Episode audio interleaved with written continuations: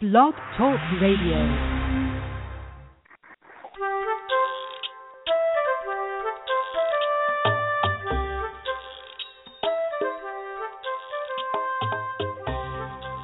Hi there, I'm Laura Mize, pediatric speech language pathologist, and welcome to Teach Me to Talk the podcast.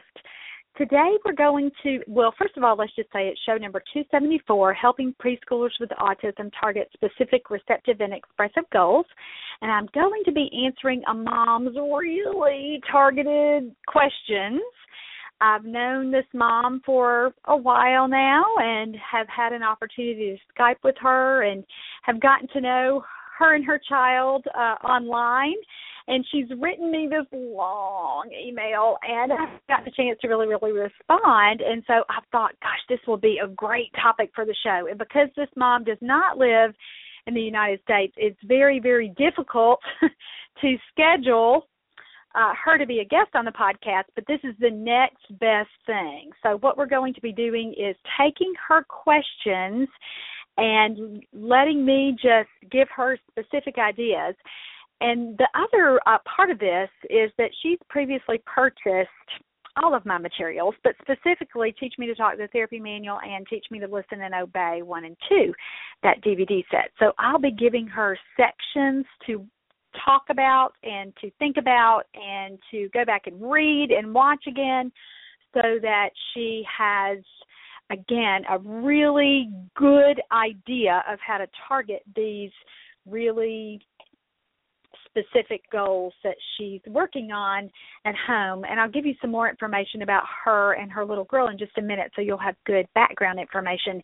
And the reason that I think this is such a valuable topic is because this email is the kind of email that I get from moms all the time, especially moms who have children in therapy but who are taking it upon themselves to go that extra mile and really, really work with their children at home to uh, so that they can make better progress with their goals and so that they're be, being sure that they are doing everything possible to give their children the very best start. So if you're a mom and you're thinking, I'm not sure if this show is appropriate for me, I don't know if if this is applicable to my situation, let me just tell you this is a little girl who's on the autism spectrum. She's been diagnosed. She gets speech therapy. She gets uh, some ABA. She goes to a little preschool program, so uh, she gets occupational therapy as well. So this is a mom who's super involved, has a full team of therapists for her uh, child. She's getting lots and lots of services, but she still knows the importance of being able to work with her at home. And this is also a mom too who really has had to work to teach herself how to work with her child at home uh, because she's not a teacher or a therapist or another related profession. This is something that really has been outside her comfort zone. And so I want to be sure to get that in there as well too because I know that there are lots and lots of moms listening in that same situation and you are thinking to yourself, how am I ever going to learn to do this? You know, or this may be more trouble than I think it's worth for me, or this isn't coming naturally to me. I'm really struggling here. I want to work with my child, but I'm just not sure what to do. You will get ideas from this show. Even if your child is not quite at the developmental level that this little girl is. Now, I believe this little girl close to four. I may be mistaken about that, but I know she's over three, probably close to four. And based on how mom has described her, and you will hear her questions as we go, and you'll be able to hear exactly what mom says about her and how she describes her. But she's probably at the 18 to 24 months language level. Now, she may have some splinter skills, meaning that she may have some skills that are at higher levels.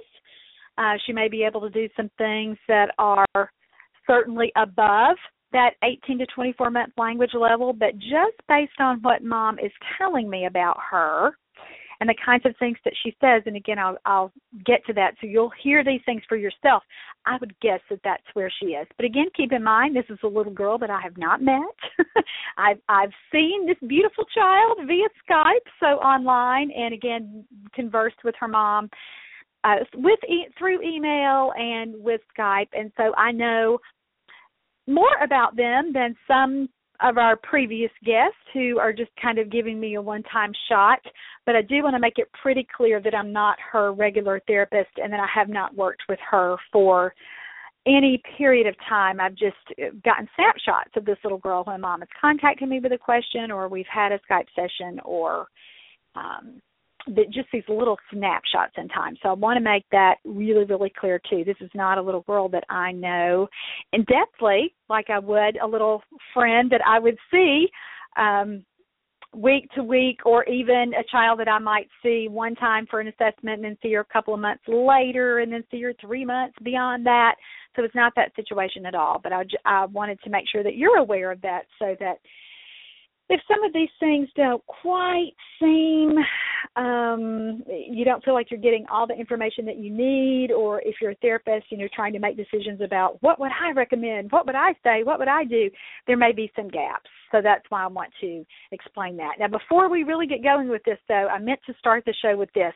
Let me just say what a fantastic conference season um, I'm having. Last week I was in Indianapolis for two days and taught uh, building verbal imitation skills in toddlers on Thursday, and then the new course Is It Autism on Friday. And oh my goodness, we had a packed house and uh, so much fun. And then this week, two days ago on Friday, I was in Charleston, West Virginia, and I just have a blast every time I go to West Virginia and Indianapolis too. And I, I always tell both sets of crowds because I've been there you know so many times so many years. I, and and meeting and seeing some of the same folks year after year after year that I just I feel like I have friends there. I feel like I go back and it's kind of like a little homecoming because I get to see people that I've seen before. And if you were in either of those settings thank you thank you thank you. We had such wonderful discussions and I got fantastic questions and I met a lot of you who tell me you know, I listen to the podcast as I drive to work every day or oh gosh, one oh such a sweet, sweet uh woman that I met in West Virginia and I talked to her on the phone and she was just so cute when I talked to her on the phone when she registered for the course and she was uh, a speech pathologist that had worked in the school systems and had retired and and made the switch to early intervention. And she said pretty quickly she realized oh, I need some help. This is a different population. So she was so sweet in telling me stories about how you know when I first started in early intervention I would listen to your show on the weekends and I would just listen to show after show and I just feel like I know you. And so that was so sweet. So thank you thank you thank you thank you thank you to all of those ladies who shared their personal stories and were just so sweet to me and and just made me so welcomed and we had such a great time. So and let me mention i have uh several dates coming up and they're all in illinois. So on december 3rd and december 4th in greater chicago and actually in naperville at the Hilton Garden Inn, we're going to be teaching Is It Autism? Recognizing and treating toddlers who have red flags for ASD. And again, that stands for Autism Spectrum Disorder if you're not sure what that little abbreviation stands for. I'm teaching that class two days in a row, so you can come either Thursday, December 3rd or Friday, December 4th. And then the following week, I'll be in Bloomington, Illinois. And on Thursday, um, I'll be teaching Building Verbal Imitation Skills in Toddlers, which is an expressive language course. We'll talk about some prerequisite things, but it's primarily an expressive course, and then the autism um, workshop on Friday. So if you are in or near Illinois, or if you want to travel there, I would love to see you those days. You can get information about registering for either of those courses at teachmetotalk.com. And lots of people have asked uh, this question, let me just go ahead and talk about this. Steps to building verbal imitation in toddlers or building verbal imitation in toddlers is already on DVD. So if you're thinking, man, I would love to go to that, but I just can't get there because of travel or the time of year or whatever, you can get that course on DVD. And again, that information is at teachmetotalk.com or you can email me at Laura, L-U-R-A, at teachmetotalk.com, and I'll get you that information. And then is It Autism should be on DVD in course form with ASHA credit or available for any kind of credentialing or licensure um, requirements that you might have in your particular state. That course should be on sale in January, hopefully, fingers crossed, we'll get that done. But I've had such a fun time teaching that course. Again, it's new for me. I wrote the ebook, Is It Autism, this summer, primarily for parents, and then just reading it and the incredible response I got from therapists, I thought I have got to make this a course, and it is just turning out to be a really, really fun course to teach and I love sharing real life valuable diagnostic and intervention information with therapists. And autism is something that all of us are constantly getting information about if you work in the field of early intervention. It's such a prevalent topic right now. One in 68 children is being diagnosed with autism in the United States, and that's just, you know, the, the, the prevalence has just skyrocketed um, in the last several years. So it's a super, super course. And if you cannot get to Illinois to attend that course live, I'd love for you to jot yourself a note and check it out when it comes out on DVD in January. And of course, I'll be teaching it all through the country in 2016. So if you don't want to do it on DVD, you want to wait for the live course, hopefully I will get somewhere so that you can come and it's close enough for you to come to. All right, so back to our topic today. Let me just begin by reading this mom's question, well, questions, these questions, and she actually has questions. And I know some of you who are therapists might chuckle at that and think, oh, I, I love moms like that. They're on it. They want information. And so we'll just take her questions one by one. And again, when I feel like there's additional background information that I can share that will be helpful to you as a mom or as a speech pathologist or another therapist, a developmental specialist, or early interventionist, whatever you call yourself in your state.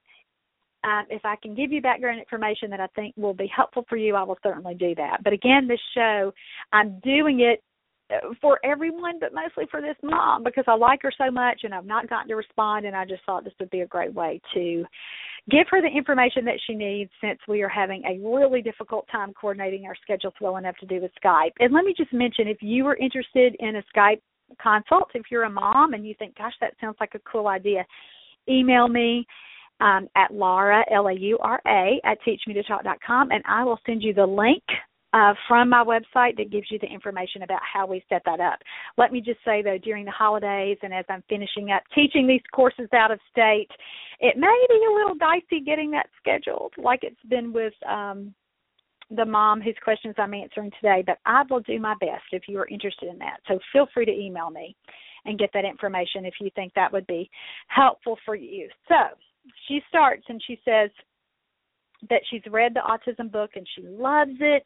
And then she goes on to say, I bought at like half the toys on the list from your um, early speech language development taking theory to the floor course. So now I would like for you to give me specific ideas to use with those. And she's saying she's still so hard uh, it's still so hard to get her to sit with me but it's getting a bit better. We can now do a few actions before she starts to cry.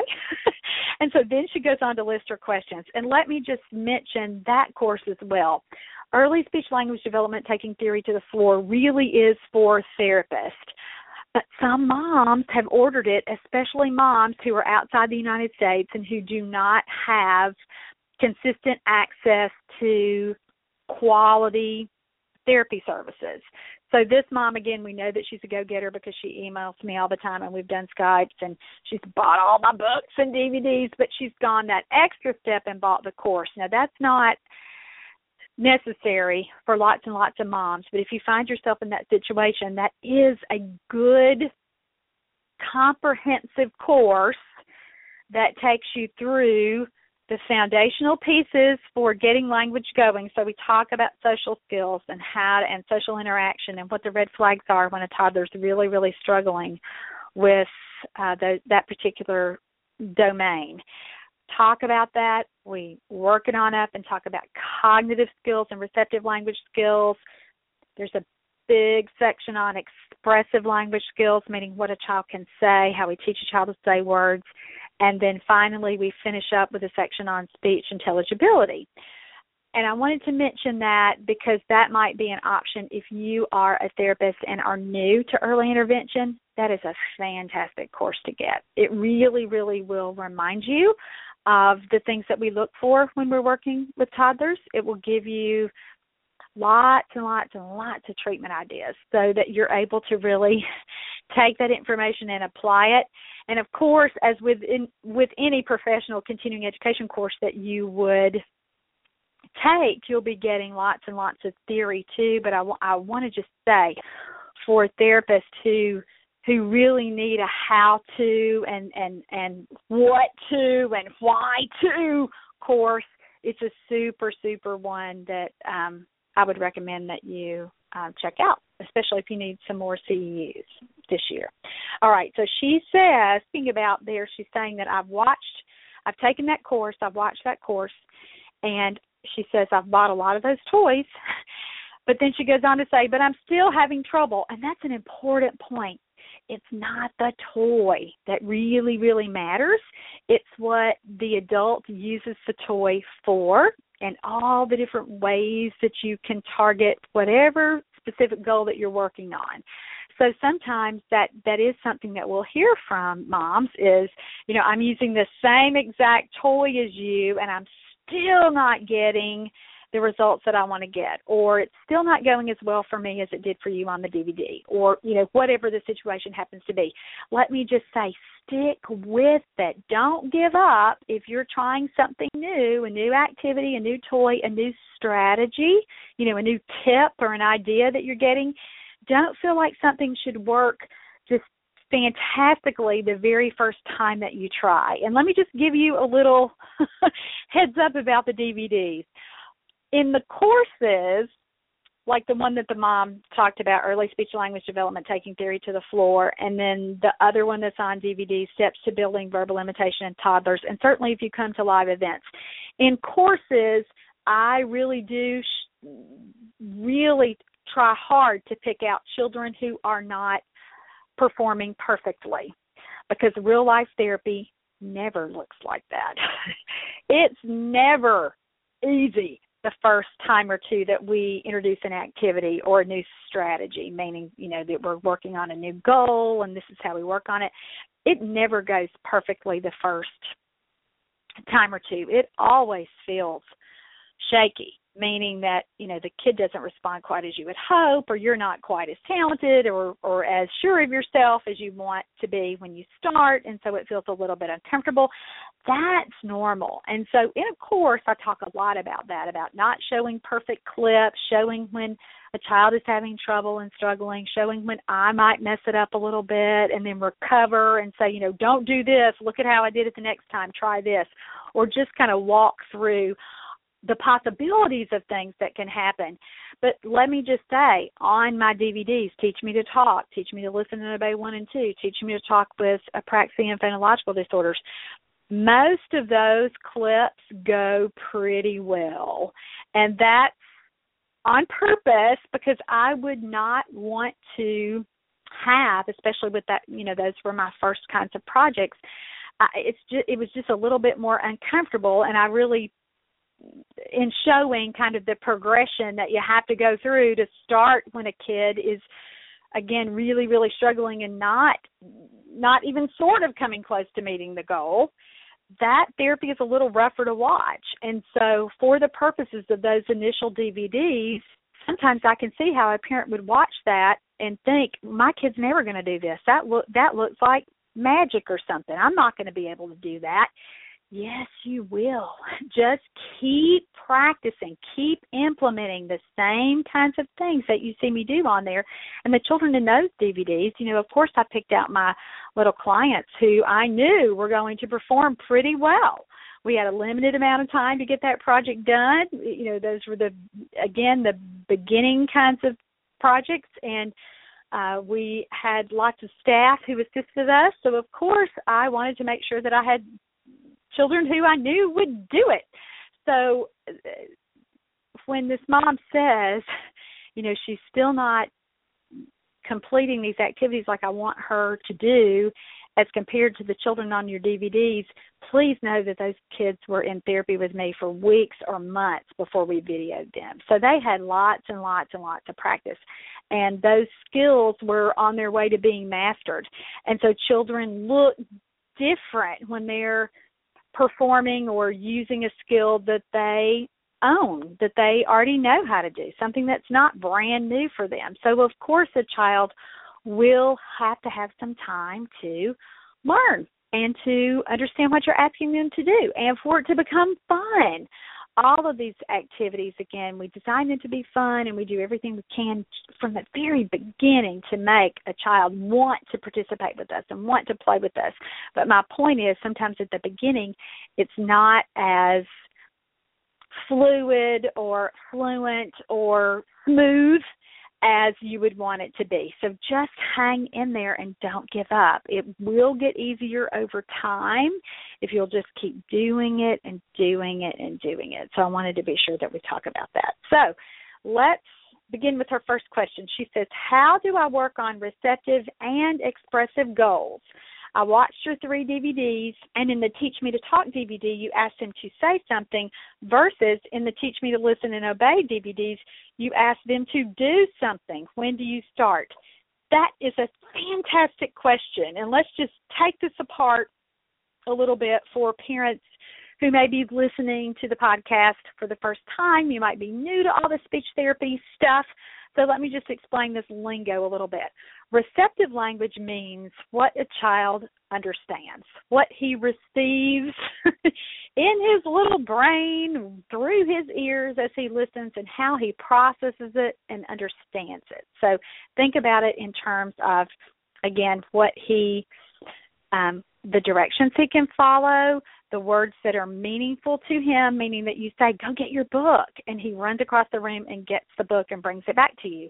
That's an example of receptive language. He understood what words you used, he followed that direction, and he completed the request that you asked him to do. That's receptive language. And the DVDs that she's talking about, Teach Me to Listen and Obey 1 and 2, are filled with idea after idea after idea and example after example after example of working on receptive language. Expressive language includes the gestures or the nonverbal uh, methods of communication like body language, gestures, facial expressions, anything and and I don't want to say more importantly or most importantly, but it's kind of how most of us think about it.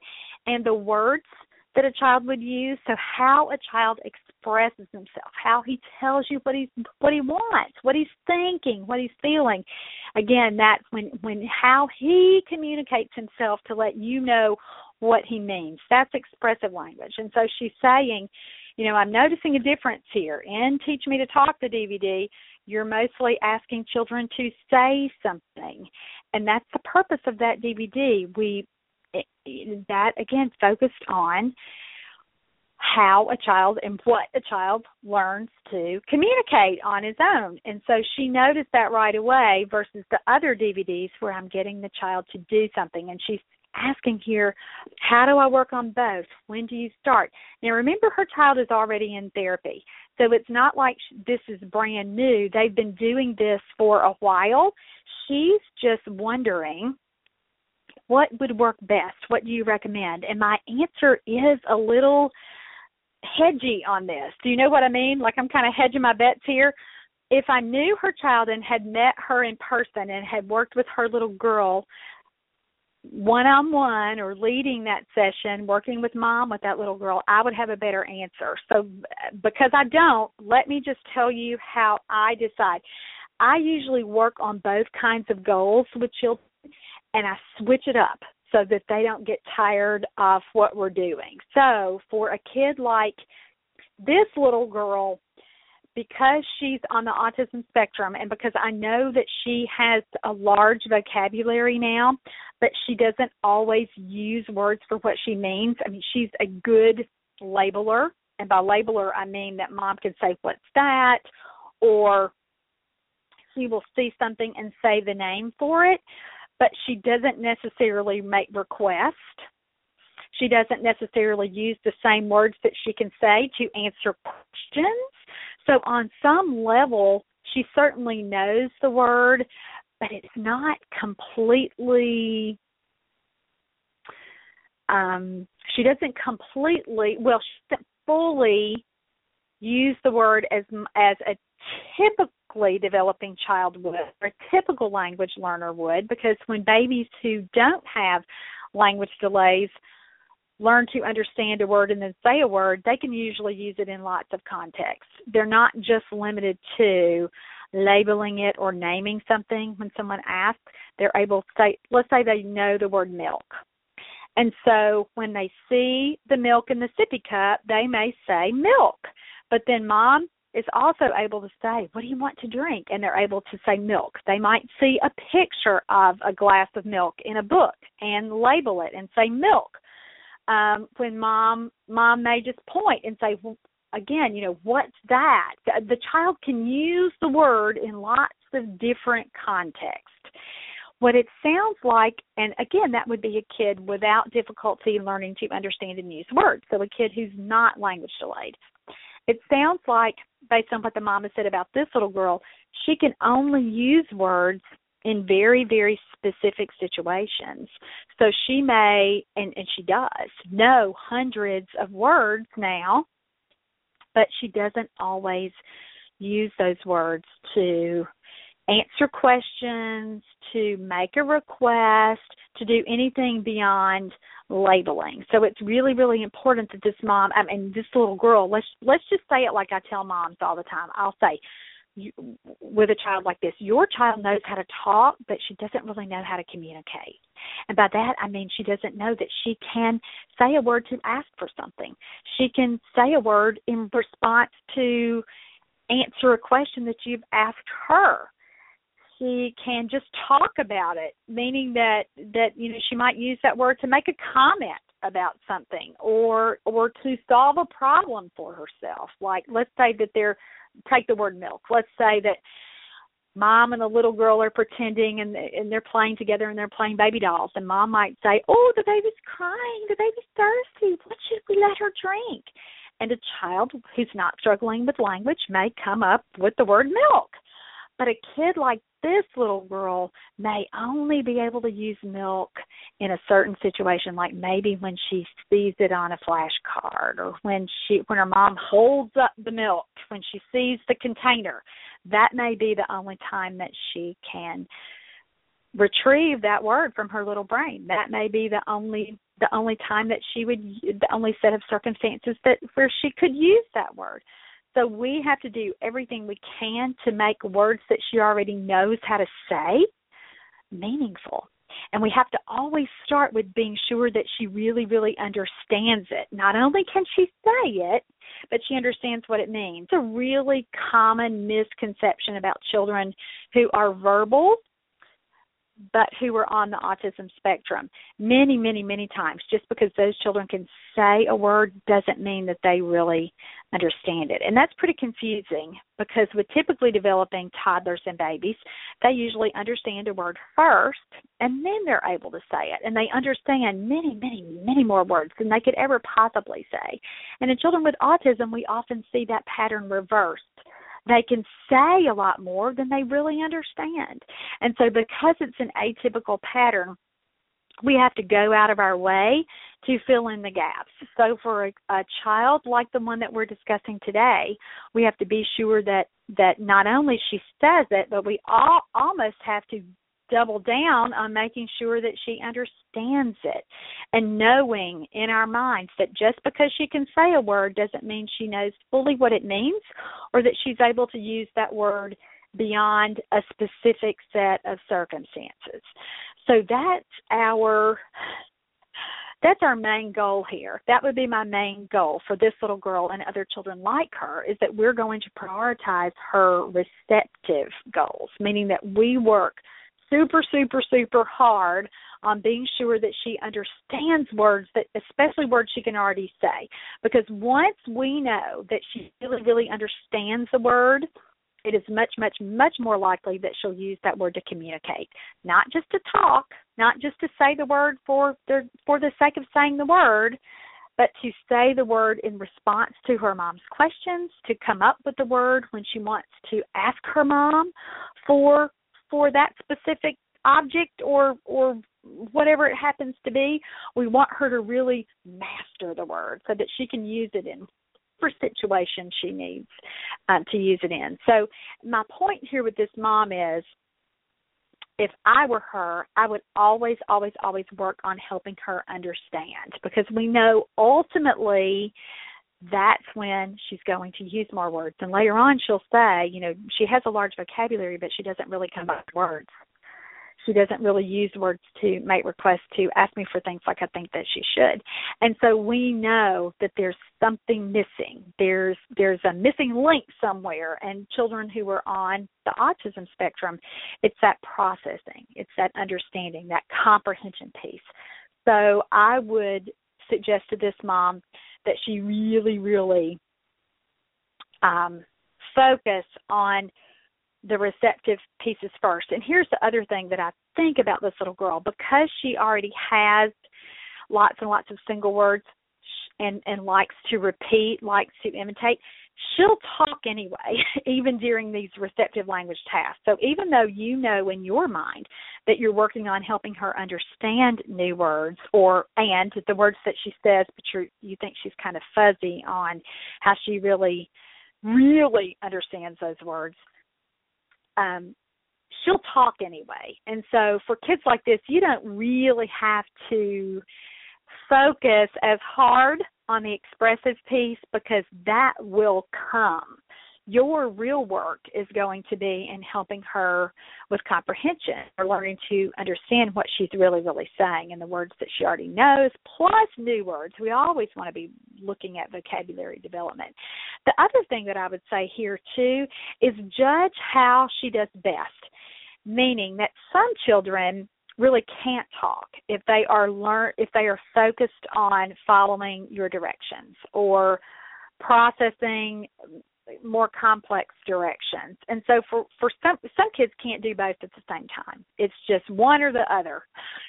And you'll have to kind of figure that out depending on the child that you're working with. And so for her, you'll just need to see what seems to work best. So does she follow your directions and complete your request? So, you know, again, that's receptive language. Does she do better when you're not asking her to say the word? Or for some children who are on the spectrum, they do better when that talking component is there because that they they almost have to say it before they understand it. And again, that's an atypical pattern, but what we have, you know, whatever the child whatever the child's natural learning style is, it's what you want to facilitate. So if you you know, you would never say to her something like shh don't talk. You're just supposed to be following my directions here. You can't say that to a preschooler. You know, they they wouldn't really understand it anyway. So she may be the kind of kid who talks regardless of what you're working on, and that's fine if that's what's happening. You'll just have to judge how she seems to do best and go with that because that's going to be the very best approach for her and her particular learning style. And it really, really does seem to depend, in my experience with children, on what a kid prefers. And I don't really know that unless I've worked with her. And so this mom is going to be in a better position to judge. You know, if she's truly prioritizing a receptive language focus, she will say, okay, does she seem to do better when she's really, really quiet? Or does she participate with me and stay with me and not fuss um, not complain, not cry when we're working on and playing together if I ask her to say some things as we go. And she might be the kind of kid too that because she is already verbal, she really um enjoys the praise from her mom when she says something. You know, I don't know this about her, but I've certainly worked with children like that. They've almost had to in their little minds say therapy to them has become oh i'm going to say this and then you clap for me and then i'm excited and then because i'm excited i want to i want to work for even more praise so if that's her little personality or her learning style you certainly would always have her say something or or do something again where she's got the expressive component going whether it's a sign or a word or whatever you're using there a gesture so that she is doing her part. And again, you'll just have to figure it out. and You can figure it out which way she seems to do best. If she's non-compliant, meaning that she's not following any of your directions, she doesn't seem to be listening at all, she's complaining, she wants to get away, then switch it up and you'll know I'll either need to have her talk more or talk less. I need to give her shorter directions. I need to make it more fun. You'll be able to decide and and to this mom I would say spend a lot of time watching and rewatching teach me to listen and obey too so that you can really really hone in on those little games. And don't really and this is going to sound weird but this is my advice to the mom. Don't really pay attention to what the kids are doing and how they respond because your child may not respond that way. Focus on watching me and and and watching the kinds of adjustments I make as we go. So if a kid's not doing something that I ask him to do, do I take his hands and help him do it? Do I reword the the request? What are some of the things that I do? And so that will help you and that'll help you know how to tweak what you're doing so that you make it as um successful as you can because we can't always control the kid, but we start with doing everything we can to change ourselves so that we make Uh, it just as easy as possible for this child to follow through. And again, sometimes it really does depend on how we cue him. So I would encourage this mom to watch that DVD again. And since she has that longer course, watch the receptive language section of that course. You know, pick 10 minutes and just watch it and think, okay, I'm really going to master the kinds of things that um, her to talk about in that section, or the kinds of commands that we're talking about, or if it's a particular set of therapy clips that you're watching.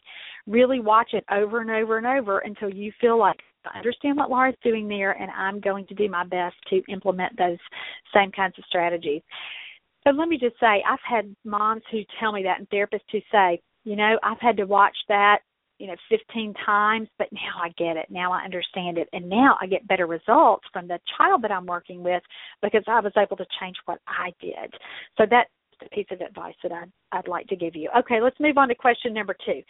She says she now has a big vocabulary, as we talked about, but it's difficult for her to understand descriptive words.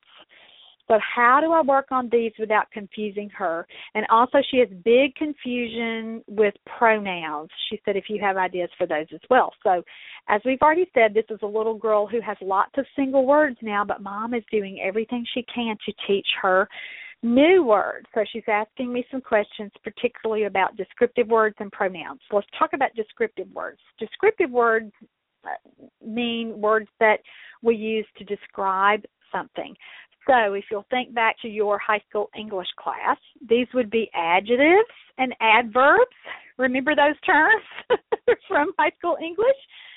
So, for children who are toddlers, and I'm using toddler here to refer to any child. Let let's just stick with two year olds right now. And even though this little girl is over two, she's still kind of functioning down at that 18 month, so almost two to two and a half year old level. So I've I've told mom, look on page 80 in Teach Me to Talk the Therapy Manual. That's a list of core vocabulary that most typically developing two year olds have mastered. And so for descriptive words, there's a nice list there let me see if I can dig that out. I don't know if I I can't reach that from where I'm sitting. So if you have Teach Me to Talk the Therapy Manual, the vocabulary list there is grouped in naming words or nouns, action words or verbs, pronouns, and those are words like me, my, mine, I, you.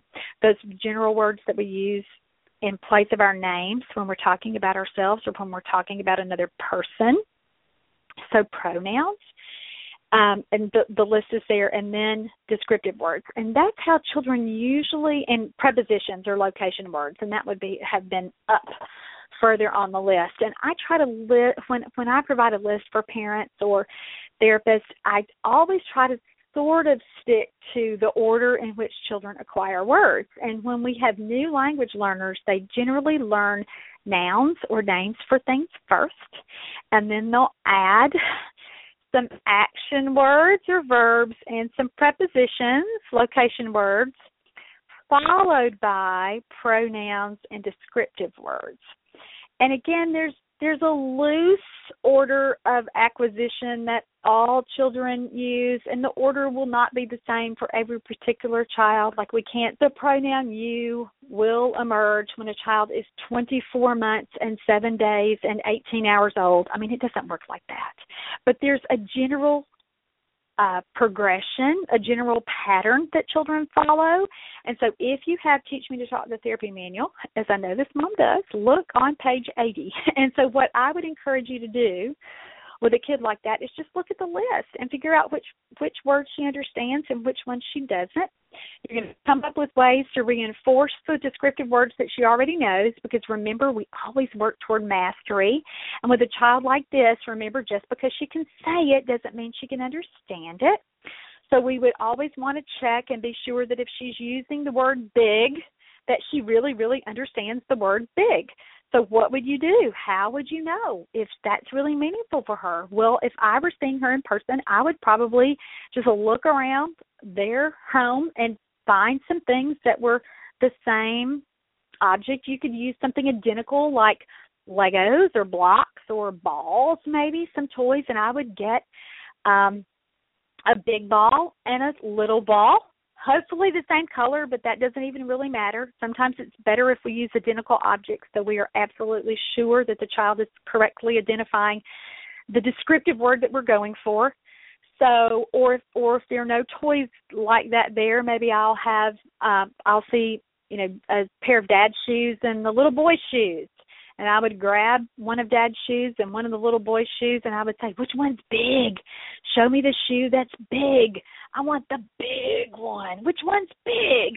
And if he can point to or give me or somehow look at or acknowledge the big shoe, then I have a pretty good idea that he understands that. And we might do that with several different objects. And again, in a casual um it doesn't always have to be so structured you know that you gather 18 different sets of objects to test whether they really understand big and little. But if that were my priority for the day, I would really think about it before I got there or spend some time at the beginning of the session saying to mom, hey, let's take a minute and kind of gather some things here and decide so that we can decide if he understands big and little. And if he doesn't understand it yet that's what we'll teach him. That's what we'll work on today. And again it, for a lots of children it doesn't have to be that structured. But for some children it does for some children, you really could kind of teach big and little all day long, just throughout the day, in the, course of your day, and a child would get it. The more difficulty a child is having learning language, the more likely it is that you'll have to be pretty, pretty structured. And for a little girl like this, who's, as I said before, I think she's close to four and she hasn't mastered some of these descriptive words yet, mom may have to be a little more direct or focused in how she teaches new words like that. So you'll and again it really does depend on the child. So you'll just have to experiment a little bit and figure out based on that list which words she understands and which words she doesn't. Now if you're thinking I don't have that list, what should I do? Oh my goodness, I can't work on this because I don't have that list. That's not true either.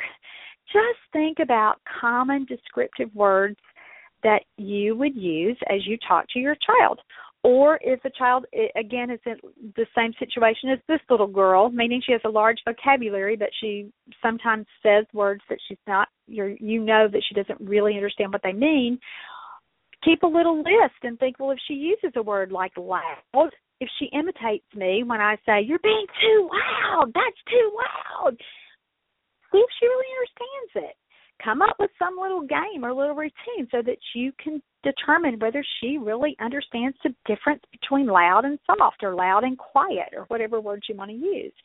Uh, the list is just a guide. It's a good place to get started. It's a you know if you if you don't have that book and, and really need the list, by all means get it. but if you if you just need to sort of start with where you are, you certainly can look around and think what kinds of descriptive words here would I teach?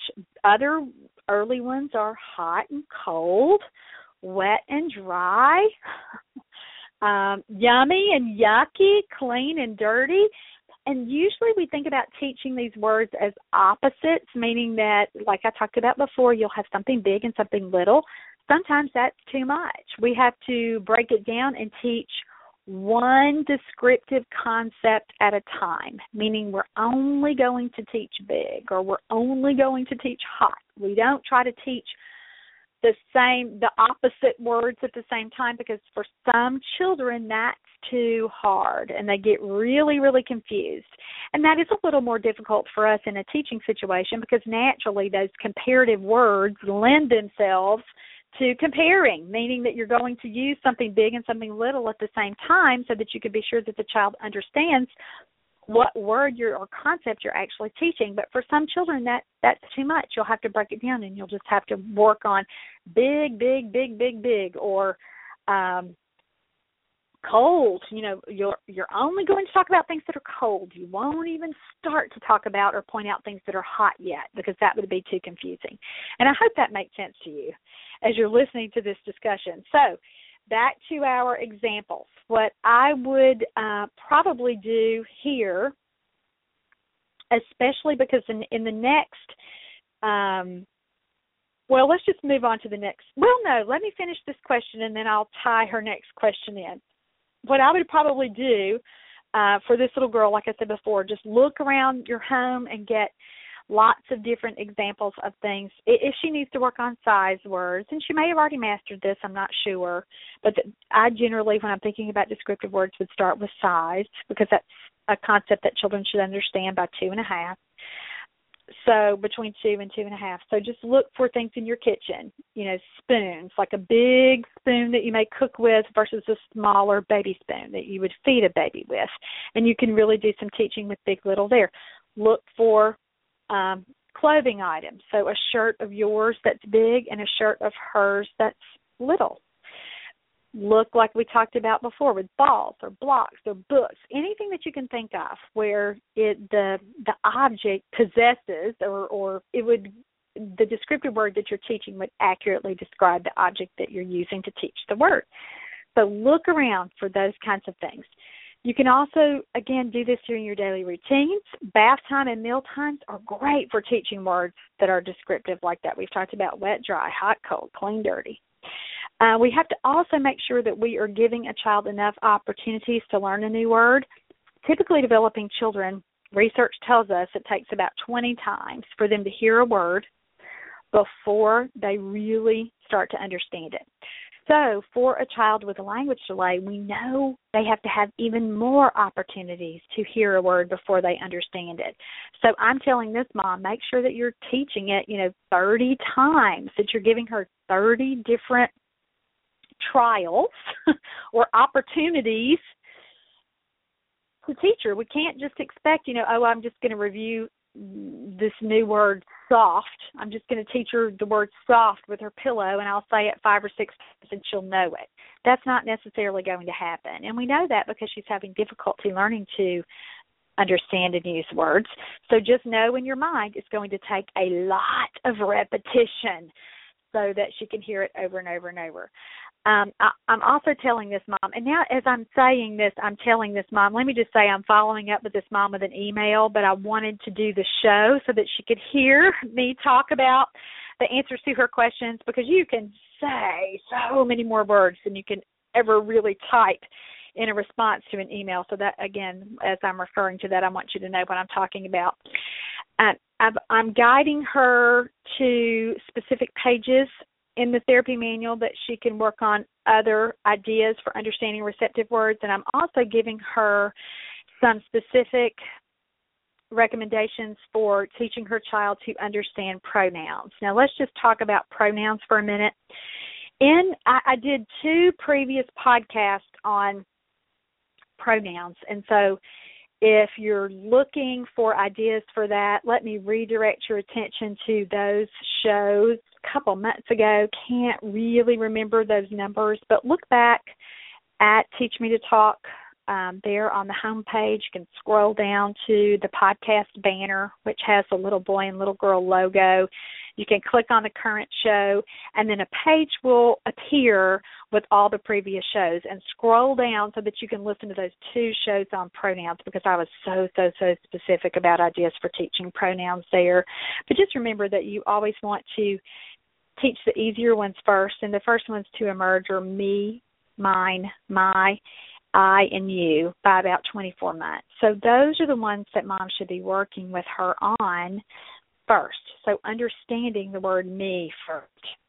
Understanding mine. And boy what a fun one to teach toddlers. It's kind of their favorite thing you know to really say something is theirs to show possession. That's an important cognitive skill that children should be um, working on or learning as they're toddlers and so that's why we teach those first and there's some other really cute ideas there in the therapy manual with on what pages 89 and 190 when you're teaching you I almost always will find something funny to have a child do. Like I'll pretend that I can't zip a Ziploc bag, or I'll pretend that I can't close the door on a toy, and I'll say, "You do it." And the, if the kid's looking at me, you know, like, "No, I don't know what you're talking about," I really do a, a big exaggerated point and say, "You, you, you, you, you. It's your turn. You do it. You, you, you." And there's a cute example of that on Teach Me to Listen and Obey too on that DVD too. That's a cute one to do. I point to my eye, E Y E, my eyeball, a lot just to cue the word I. And again, these ideas are back on that previous show, so go back and listen to those um, and start there for teaching those pronouns. Okay, next question. How do we start working on categories? She said, I heard your podcast on object functions that I have to tell her the function all the time before I start to ask her so this is what I'm trying. So this question may be a little confusing to you if you've not really thought about this before. But children, when they're over right at about 36 months, 36 months to three and a half, are able to start to answer questions like, which one do you wear on your head? And they would pick the hat or would say hat or uh, which one flies? And they would understand that if they're looking at several animals, that they should point to the bird versus the cat or the pig or something like that. They understand what functions an object would perform. Does that make sense? Okay, a very related skill is being able to categorize items. So she's kind of put these together and I understand why she's asking this question together. She's kind of lumped these two goals together. So she's saying, How do I start working on this? And there's a nice section about this and Teach Me to Listen and Obey too. And I think that she probably has watched this and is still a little bit confused about how do we start. So this is what I do. I always start with categorizing objects into familiar groups. So again, you could do something like shoes versus socks. So what do you do? You just pile up, you get three or four pair of shoes and three or four socks and you say, look, the shoes go here and the socks go here. And then you sit there one at a time with the child and, and say, you know, hold up the shoe and say, where, where are the shoes? Let's put it with the shoes. And you put it in the shoe pile and then you repeat yourself with the shoes and the socks so that you're grouping all the shoes in one pile and all the socks in another pile. Now, some children will sit and happily do that with you as you sit there making two little piles wherever you're sitting on the floor, uh, you know, at a table, whatever you do. I found with toddlers though they like this game better if you introduce a running component. So we may sit in the middle of the room with our pile of shoes and socks, but we I will make a big deal about picking up a shoe and running to say an opposite wall and saying, "Oh, look, shoes! Here are the shoes. Shoes go here. Let's put all the shoes right here." And then I'll run back and say, "Where's the shoe? Let's find a shoe. Get one. Get one. Get a shoe. Come on. Where's shoe?" And so we, I, if the child doesn't get the shoe, I put the shoe in the child's hand, or take the child's hand and pick up the shoe, and then we run together and put it with the other shoe so that we're starting our own little pile. And then I'll say, let's do stop together pick up a sock and then go put it on the other side of the room so that we're starting a pile of socks. And that's how we would start with categorizing objects. And again, you're going to want, you know, seven, ten different, you know, you're you're looking for two groups here and you'll you, but you'll want you know a good number to start with so that they have a lot of opportunities to practice you could do this with I've done it with in the kitchen with forks versus spoons or plates versus cups or you could do it in the toys. You know, if you're playing, let's get four or five balls and four or five books and then group them. Let's put the balls here and the books go here. You could do it with anything. So that's what I would do. And always, as she mentioned, we're going to talk about the functions as we sort. So if we were doing this with, um, it's easier if you use uh, really different or dissimilar items. So you may do balls versus socks so that you can say, you know, oh, socks, these go on our feet. We wear socks on our feet. Which one goes on your foot? Oh, it's sock versus a ball. Oh, this we throw the ball. We bounce the ball. Which one do we play with? Yes, it's a ball. So you may te- pick categories that are really, really dissimilar so that you can uh, teach object functions as you go, as you're teaching or as you're working on categories. And the reason I'm saying that, let's just think about if we were using forks and spoons, you can't really say which one do you eat with because either uh, either answer would be correct. Or if we were doing shoes and socks, you know, which one do you wear on your feet? Both answers are correct. So you may want to stick to doing really dissimilar items that that have nowhere near the same function at the beginning so that a child would understand and respond better. Okay, fourth question. She says she now understands what's that and is something so she's talking about the kinds of questions that she understands. She says but she doesn't answer any other questions.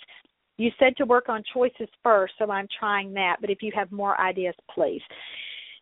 So I'm direct. I'm asking her, does she understand yes and no questions, and saying start working on that if she doesn't respond. And again, a response for a child might be saying the word yes or no, but it might just be shaking their heads, yes or no, accurately when you ask. And so I've given her the page number, so she should start looking at page 195 and follow those examples but you can usually start pretty early and pretty um, simply with you know just asking them a question if it's something they want. So if she loves cookies do you want this cookie? And of course the answer is yes yes yes. And then you take an item that's non preferred meaning something they don't like. And so you know and, and you may not, not want to do food especially with picky eaters and you don't want to reinforce their selectivity selectiveness so you may not do food on that, but just pick something they don't like and you know really model. The answer for that of course would be no. So that's how I work on yes and no to kind of get going. Or something really silly like if it's their favorite character, say they love Elmo. And so and but and, but they also under they also know the character Mickey. So you may hold up Elmo and say, "Is this Mickey? Is this Mickey?" No, no, not Mickey, it's Elmo, not Mickey, no, no, no. Do you see how that would be real fun and make sense? But you have to make sure they already know the answer or already know what you're asking so that you can definitively teach that yes versus no contrast. So there's some good ideas there. All right, we're almost out of time, so I'm going to just zip through these last few questions and if you're listening to this show and this doesn't make sense and you need more information, you can always email me and I will give you some more guidance. But let for the sake of getting through this mom's entire email in one show, let's just roll along here. Um, number five, she says she has a large vocabulary. She uses one word all the time she requests. Sometimes something she she needs something and I withhold it and she could use a two word phrase. And she says the only sentence she uses is I want. So tell me how to work on that a lot of therapists make this mistake. They start thinking that when we move a child to phrases, we have to start with I want. You're going to want to start with easier, earlier two word phrases. And actually, when children, uh, when we look at typically developing children, they really don't do a lot of those three word requests until after they've mastered a pretty big variety of two word utterances or two word phrases. So, my best ideas for teaching two word phrases are found at teachmetotalk.com in an article called Making the Leap from Words to Phrases. So write that down if you need some help with phrases, making the leap from words to phrases. I've done several podcasts about that. So again, go to the podcast page at teachmetotalk.com, scroll through the shows until you see the the topic, making the leap from words to phrases, and listen to that show because there are other kinds of phrases that we should be teaching first. My plus a word that they like is an easy one to start with toddlers. So I would ask this mom what are her very favorite things. And let's just say that she loves her baby doll. Um, and so I would really pl- play with her doll, and I would use whatever word she uses there like you know my baby or my dolly or whatever you know my dora whatever it happens to be and that that's how i would i would you know teasingly take it from her and pretend like i was going to keep it like it's mine that's a good way to elicit my the other thing you need to be doing is a technique called expansion every time she says a single word you should repeat her and add another word to it and then get her to repeat that that phrase. And so again, you want to have a variety there. So if she's playing with a ball, let's just say that she has a ball and she's throwing it and she says ball. You could say, Ooh, ball up, ball up, up, ball up.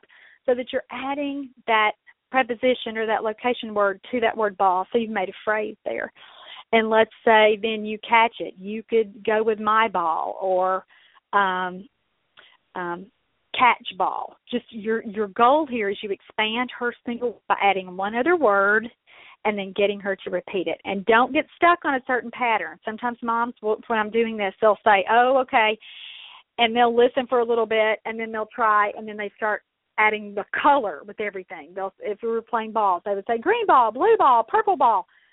Don't do that. Try to expand so that you're using a big variety, so that you're using location words, ball up, ball down, or action words, go ball, or kick ball, or uh, um, oh gosh, ball rolls, throw ball, anything like that, so that you've got a a variety of new words there. So that's what I would do. And for this little girl, because she has so many single words, I would take words she could already say pair them with what she's trying to say. So that if she's saying a word like bowl, meaning she wants her food in her bowl, and she's putting the bowl on the table, you know, we would say bowl here or bowl down or bowl on. So you're adding that word, that other word that she already knows, you're adding it and you're getting her to imitate you. And that's how you expand. That's how you help kids go from single words to phrases. It's not always with I want whatever or I see whatever. Don't get stuck in that. Use the earlier, easier ways to help a kid move to phrases. So look at that list and don't always do it with requests either. She needs to just be commenting and labeling. Uh, and because she's a good labeler, that's probably where I would start with. Um, and maybe, you know, as you're teaching descriptive words, what we've already talked about, that's certainly a good target. But pick words she already knows. So if she already has a lot of verbs, you would just and you were playing with something let's say you were playing with the cars, you would purposefully use the verbs that she already knows and pair those with the car or whatever other toy that you're playing with so that it, everything is not brand new so you're pulling from her existing vocabulary all right question number six she says she plays social games with me, and sometimes she asks me for songs, but only for me, her mom. How do I expand on that? And she says she goes to the nursery, which is her their little word for preschool. Uh, what is the you know which is where she is most of the time what should her should her shadow teacher meaning her little assistant be doing with her and my her question here I think is should I teach the shadow teacher to play social games? And so my response to this mom in capital letters is yes with three exclamation points. Meaning we want to teach the shadow teacher who is her assistant there to help her get through her day, navigate through her little schedule at preschool and keep her on task. Teach that teacher the game same game she loves with you if the teacher is not with you all the time, meaning that you don't have an opportunity to teach her in person, video you playing the game with your little girl, you know, on your phone. Everybody has those fancy phones now where we can do this. Video that and then send the teacher that game and say, I want you to learn how to play this with her too. And it'll just take the teacher some, you know, time of course to to play it in the same way that mom does and really get the child to understand oh this is the game that I play with somebody besides my mom but it's a great way to start if she somehow seems to balk at playing the same games meaning that she somehow has associated in her mind I can only play this game with my mom then have the teacher teach her some new games if you need some help with that teach me to play with you is my book with gosh probably more than a hundred little games or rhymes or finger plays in there. But just think about little baby games: patty cake, peekaboo, chase, ride a little horsey, row row your boat. so big. All of those little first little games, that's what the teacher should be playing with her too, so that we can expand her circle so that the child is able to use those fun, fun little games with more than mom. But mom is always the best place to start. But then we we do want her to expand it, and I love that mom knew that. All right, last question. She says, when I check the expressive goals, and what she means by this is the last time that we Skyped, mom had her copy of Teach Me to Talk the Therapy Manual, and she said, Where do I start with her? And I said, You'll look at the beginning page on every chapter. And so in this book, the goals are organized by age range. So there's a set of goals for below 20 below 12 months and then 12 to 24 months and then 24 to 36 months and then 36 to 48 months. I could look at the goals and just make a little check by the ones that you know she can already do, and then you'll just teach her the ones that that she can't do yet. Okay, and so she says, I found out that she's mastered all of the 12 to the 24 month goals. The only one left is asking, What's that? And she says, How do I approach the next set of goals, 24 to 36 months? Do I start with two or three of the goals, or how? And so, first of all, I wanted to ask, answer her question with how to teach what's that and how I teach what's that, usually a lot of kids will pick up that question because we are constantly asking children, What's that? Oh, look, what's that? Tell me, tell me, what's that? So that they hear that question all day long. And most children will naturally begin to ask that because they generalize, meaning they hear you do it enough that they understand, oh, those are the words that I should say when I don't know what something is or when I want mom to tell me. When a kid doesn't pick up on that, when you when you're having trouble, then what you're going to have to do is make it a little bit more structured. So I would gather lots of novel objects, meaning things that she might not have seen in a long time or things that would be new for her. When I've done this with children, I've I've picked pretty shiny things like pieces of jewelry from my jewelry box you know, of course, not anything really expensive that they could damage, but you know, just little costume jewelry, or just again something really, really novel that they may have never seen before, like a paperclip or a rubber band, or you know, again, it, it doesn't matter what it is. You could go through a house or a car if you're a therapist and you're about to be at a visit and pick some things that you think a child might not have seen before. Put them in a bag that they can't see through, so like a grocery bag or you know a brown paper bag, and you'll make a big deal about shaking the bag and saying, "Ooh, what's that? What's that? Listen, listen, what's that? That's open. Let's see." Oh, look, look, take it, and then take an object out and say, What's that? And you'll repeat yourself over and over and over and hopefully the child will imitate you. If the child doesn't imitate on his or her own, you know that you should cue them and say, Tell me, what's that? Or you say, What's that? And you have them ask, and as soon as they say it, you tell them what it is, then you put it back in the bag and you start the whole fun game over. But you may have to do this for several sessions if you're a therapist or if a mom over and over and over and over over the next several days or weeks or months until a child gets it but you you just keep doing it until they understand that that's what they should do. And be really really sure that you are animated and exaggerating you know what's that? What's that? So that they really listen and and perk up and pique their attention and really uh, get excited when you're playing that little game so that they will be more likely to repeat that. Now, as far as the goals, her next goals, this is what I do. I start at the top with all of those lists because remember, technically, the all the lists for those goals are really for any test or any kind of milestone list. We usually start with easier things at the top, and it gets more difficult as you go down the list. So just start with the first two or three, and and work on those and the ideas for working on those goals remember are listed right there in the therapy manual so follow those directions. And if that doesn't seem to work the other thing you might try look for things that she's already sort of doing. So goals that you feel like oh i think she might might kind of know that and start with those goals and that'll make it easier to get success.